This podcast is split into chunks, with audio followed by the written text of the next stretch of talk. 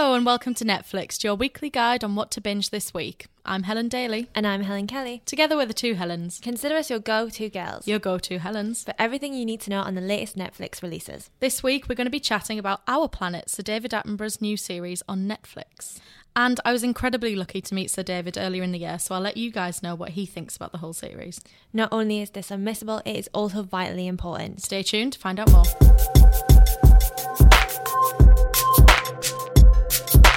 So, Our Planet from David Attenborough and the Genius team that he works with is a new series on Netflix that looks at the effects of climate change on our planet. Um, so, it starts off with kind of like uh, the first episode looks at the effects in general. So, how, you know, each kind of effect can affect somewhere else. I'll, I'll stop saying effect soon. and then every other episode after that looks at different habitats and the creatures that live in it. And basically, it's your standard David Attenborough format. It's different animals, different stories, but this time around, it has you know the problems that these habitats are coming under, which makes it a little bit different. I thought. Um, so I have seen pretty much all of it. How about you, Helen? I've watched one episode this morning. Um, I got slightly distracted, but I did watch as much as I could. What did you think of it? Firstly, it's just beautiful. Like Yeah. what you would expect from a David Attenborough documentary. Everything that he touches quite literally turns to gold, in my opinion. When it was like Blue Planet and the look into our oceans, or um, when he did the series on Africa, just all of it is just the, the like all of the video footage that they get is just so stunning. There's like one moment in the first episode where all those like birds are flocking and like swooping down into the sea to get like food. And I was just mesmerized. I was just like, oh my gosh, how is there so many birds? Yeah. And then the next bit is all of these flamingos and there's this flamingo like hopping across Let's the not water. talk about the flamingos. It's too soon. the little Sorry. baby one. Sorry. But the the original like the start of that is just all of the color and it's just so vivid and you just kind of get drawn into it and you can't really look away. And just I think seeing that kind of footage because you're like what it's got such an important message and because you're so attracted to like the color and like focusing on what's happening And the you get yeah you get really invested. That bit with the wildebeest as well oh my god. Yeah, all of it. Like all of it you're catching your breath constantly through it and you know we have seen these series before Mm. we've had planet earth we had planet earth 2 frozen planet blue planet we've had all of these kind of shows but this one is so different and so incredibly poignant at this Mm. time that yeah you just you watch it in a completely different way i found so when i was watching it i wasn't just like oh look at that lovely little monkey climbing around the trees. It's like, actually, look at that monkey that's being threatened. Look at that monkey that might not actually have a habitat soon. And you know, you you do watch it in a completely different way. And of course, you have Sir David's voice over it, which is just. He's the godfather, isn't he? I think it kind of highlights that when you watch a kind of nature program, you're always like, "Oh my god, that like baby giraffe is not going to escape. Oh my god, that lion's going to eat that. Oh my gosh, is that is that polar bear going to fall in the sea? And you- Yeah. or like, is that penguin going to survive? And you're always rooting for the animal. And obviously, we know how nature works, and sometimes it's just like that's what happens. That that's life. That's the cycle of life. the circle of life. That's the one. Um, Elton would be turning. sorry but it's just kind of like with this one it highlights yeah that's the circle of life but now we're affecting it we're kind of destroying their habitat. So we can't really sit back and be like oh my god i hope they're all right. We actually need to go and do something about it. We really need to like look at how we are treating our planet. But yeah, that's it. And I mean, I, as I said before in the introduction, had the immense pleasure of catching up with Sir David Attenborough and producers of the series, um, Keith Scholey and Alistair Fothergill. Um, and they kind of discussed the reasons for this series because obviously, you know, we have had them before. And, um, you know, they were asked, you know, what what would you say to people that don't believe in climate change? And it for you know me and you, we can't imagine that ever that people wouldn't believe in climate change, you know. And um, Alistair makes a very good point. He says, you know, that the weight of evidence is just so immense that you cannot deny it. And he said, you know, we have scenes in the series we said don't tell, show. Um, show that climate change is happening big time and it's happening to wild populations as we speak, even as we speak right now. You know, so he said um, they're dealing with the facts and they have shots in this show that, you know, no one has seen before. They have a glacier that breaks away within 40 minutes and it melts. And that's just insane to think 40 minutes. You you imagine climate change happening over a long period of time, but these guys have gone out over the space of 5 years and have seen it firsthand mm. and have captured it on film. And I think that's what makes our planet so incredibly important because it's not just happening now, it's happening fast. That's probably about the length of this podcast 40 minutes. It's a scary yeah, i know exactly. Like you know last week we spoke for 40 minutes about what's on netflix and it's like actually if we spent 40 minutes you know recycling looking after the planet mm. taking care of our beaches. Perhaps you know shows like our planet wouldn't need to exist soon. What what bits did you find that stuck out for you in the first episode? Oh my gosh there were so many. Obviously the first bit with the birds, I just thought that was like a really good kind of start. But there's a bit later on with some other birds, I can't remember what they're called, and when they're all like trying to flirt with this other bird, and then the bird gets his mates involved, and there's this bit, and it's like quite funny, it's quite like a nice little uplifting moment. And they're all sitting on this branch and they're all like leaning forward, kind of like waiting to see, like, oh, has he pulled? And it's like, I was sitting like laughing so much, and the girl's like, right, all right, yeah, yeah, why not? You're not too bad if he's done this like little dance for her. I just thought that was so funny, and it kind of like you can kind of picture that, you know, when you've got like a wingman, wingwoman on like a night out, and just like I just thought it was so funny to see it with like these three birds, just like. All right, are you gonna are you gonna go out with them or I just I loved it. I don't know, um, and then the wildebeest moment, heartbreaking, mm-hmm. but survived. Finally, someone survived on a David Attenborough show. yeah, there has to be like one. I, I know think, one episode. yeah, no. Um, actually, you know, further on in the series as well, you get more of those like really funny mating rituals, mm. and there's this bird that transforms itself so it looks like a perfect black circle from above. It's oh really bizarre. God.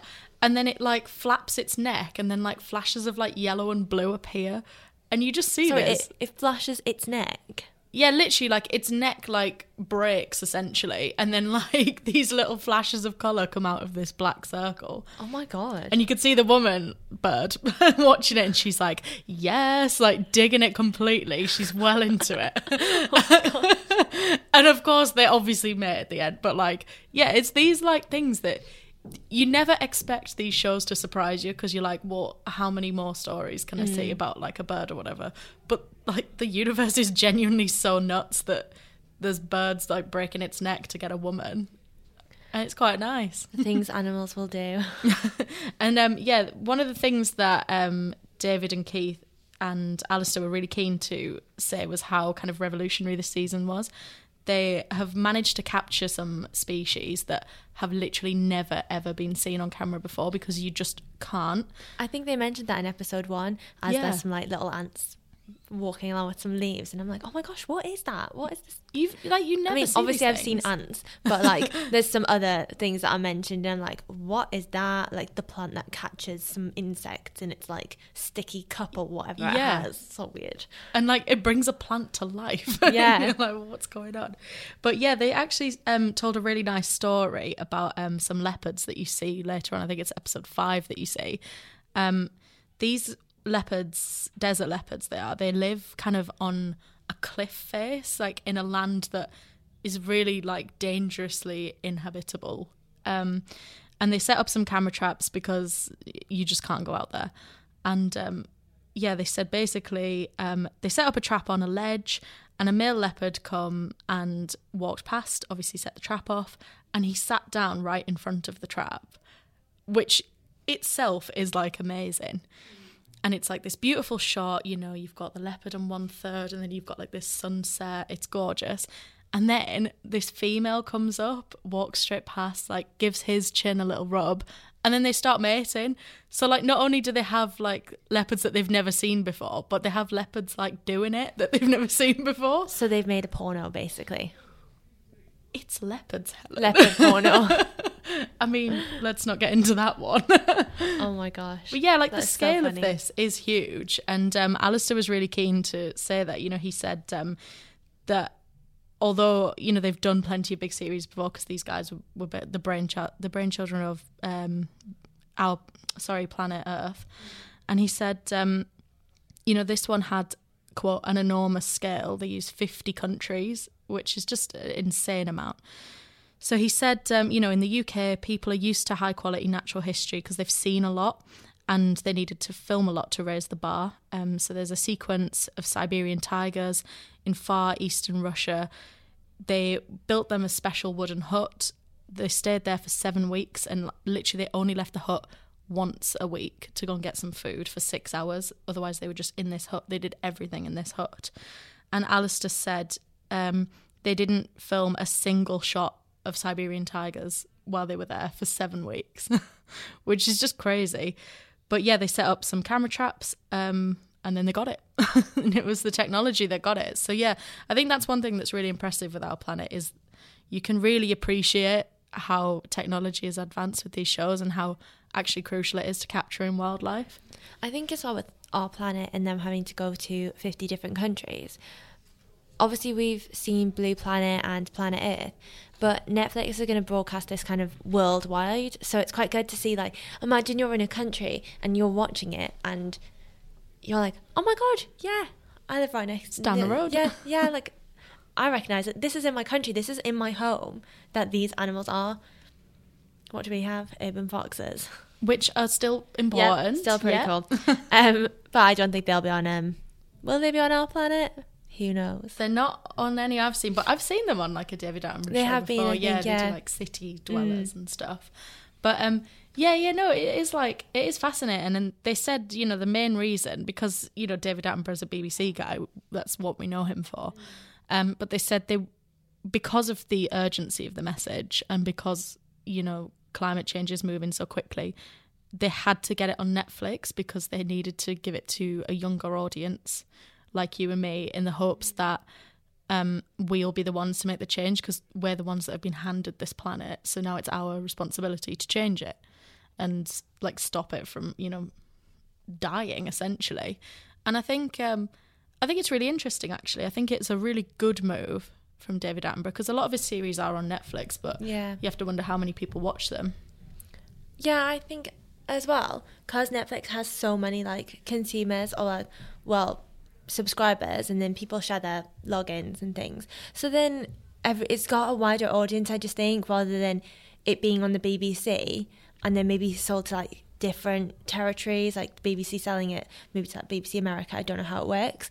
Um, but instead going onto Netflix and dropping across the planet at the same time is just going to have so much of an impact. I can already see all of the uh, comments on Twitter. Yeah, and like you can already tell that this is probably going to win awards. Like we all remember from um, was it Blue Planet the um, the I scene with so. like the the fish getting caught in plastic and stuff, and like really really upsetting scenes. And you do get similarly, you know, heart rendering scenes throughout. Um, and I think, yeah, I think you know, dropping it all on Netflix at the same time. It connects our planet, and it's a lovely little like message, bringing it full circle round. Yeah, I think. Do you think they'll follow up with another one after this? Do you think it will be successful enough for there to be an Our Planet Two? Because we've had like Blue Planet Two, and we've had like Planet Earth Two. I think. Yeah, I mean, I certainly hope so. Um, they didn't really know when I spoke to them because obviously these things take so long to film. Yeah. Um, you know, they're filming for five years, and that's just the filming bit. They've still got to do all the research and everything. Do you think it's kind of scary that they're filming it for five years and yet they're trying to get it out on Netflix because of this sense of urgency?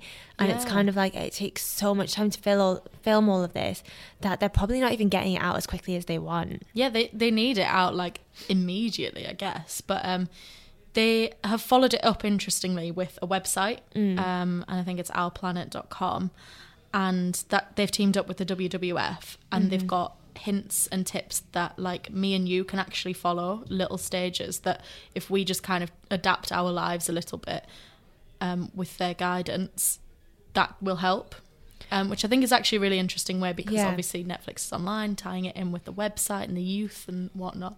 I think that is like actually a really, really good tool that they've got there. I think the little hints and tips as well is a really good idea because after Blue Planet, we saw that so many people now are trying to cut down on their plastic usage. We see it in like stores now, they're charging for plastic bags or they're saying we're going to give you wooden cutlery. People aren't putting straws out in bars and pubs and restaurants. And I think as well, just people are consciously like buying those reusable cups and taking them to um, all well known good coffee chains to um, to kind of get their coffee and also save money because don't you get like I think you get some money off your coffee, which we all know every little helps. Um, but I just think it kind of it kind of gets you to think, and I'd rather go out and buy a reusable reusable cup than to carry my coffee to work in, than know that I'm contributing to the kind of like the tragedy that we do see in Blue Planet. So I think I I really think we'll see some things online. These are the tips Attenborough wants you to follow to save the planet. And I think there'll be a lot more within businesses. I don't think it will just be people who watch it at home and think, oh, what can I do around the house? I think it will be like businesses and huge corporations will be like, okay, this is what our consumers want. This is what people are listening to. We need to act. And hopefully also governments kind of realizing we need to do more to tackle climate change. Well, that is it. Um, you know, these guys are actively targeting global leaders, global businesses, because they know that they obviously have the power to change it. But they're saying, you know, if we all can take little steps, then maybe that'll kind of spur on the government Yeah. as well, you know, and everyone will like help everyone. Um, but yeah, I mean, I- would like to see another series because I think it works really well on Netflix. Um, it is bingeable, um, and it is entertaining as well. It's not just informative; it, it is entertaining. You get lovely stories, you get amazing shots, and I think, um, yeah, I think it'll be back. And I would love to see David Attenborough there as well. He seems keen to continue. I think his work is just so important and he's now become such a national treasure. So I really do hope that with this, people will sit up and listen because they trust him. They know what goes into his documentaries. We've seen the behind the scenes work. And I just think when I see that David Attenborough is kind of tied to me, I think, all right, okay, this is genuine. This is like important because I think he has seen so much of the world. He's seen like habitat and landscapes and kind of where all of these species live change over like a really long period of time. And I think he is seeing it firsthand and then coming back and showing it to us. And I just think he's someone like who we all kind of really trust. And I think Netflix have definitely hit the nail on the head by asking him to go out and do it instead of just picking some random celebrity or A-lister to just front a show. Yeah, completely. And I mean, it's not you know, it's not just Attenborough. Obviously, he is the the face and the voice of it. Um, you know, the team that work on it have worked on these kind of documentaries for a long time. Um, Alistair, he said something really poignant that really stuck with me actually um, from the interview. He said, um, I filmed chimpanzees in West Africa for a long time, and I remember the first time I went there, the drive to get there would take about three hours to get through the rainforest. And then every single year after that, the drive got shorter and shorter because the rainforest was getting pushed back and pushed back and pushed back. So he said, you know, just from a practical point of view, he has seen the change and he's witnessed it and he's seen the damage that it has. And these guys that work on shows like this, they're all so passionate that they they're not making this because you know it's been commissioned. They're making it because it needs to be made. Yeah, I think we'll see more of this definitely. excellent. I can't wait.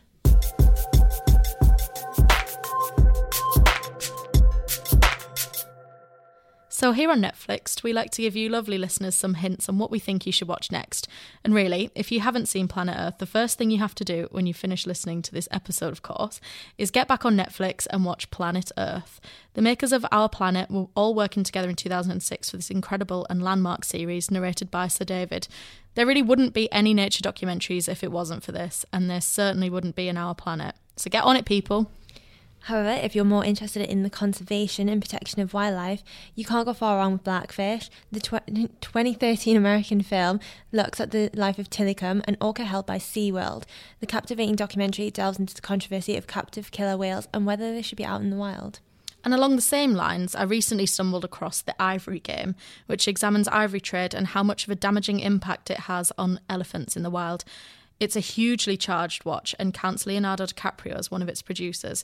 Again, it's another important film and delivers a serious message which really shouldn't be ignored. So that's all for this week. Thank you so much for joining us to chat about the wonderful and remarkable Our Planet. If you liked what you heard, please subscribe, comment, and tell your friends about us. And join in on the with the debate on Twitter. That's at NetflixedPod, where we'll be teasing details of our next episode. Next week, we're looking at one of the biggest Netflix releases of the year. It's the chilling adventures of Sabrina, season two. Yay! it's your favourite. Not quite, but close. and to celebrate, we're welcoming welcoming back Callum Crumlish to Netflixed, who will give us all the information on what fans can expect from the new episodes.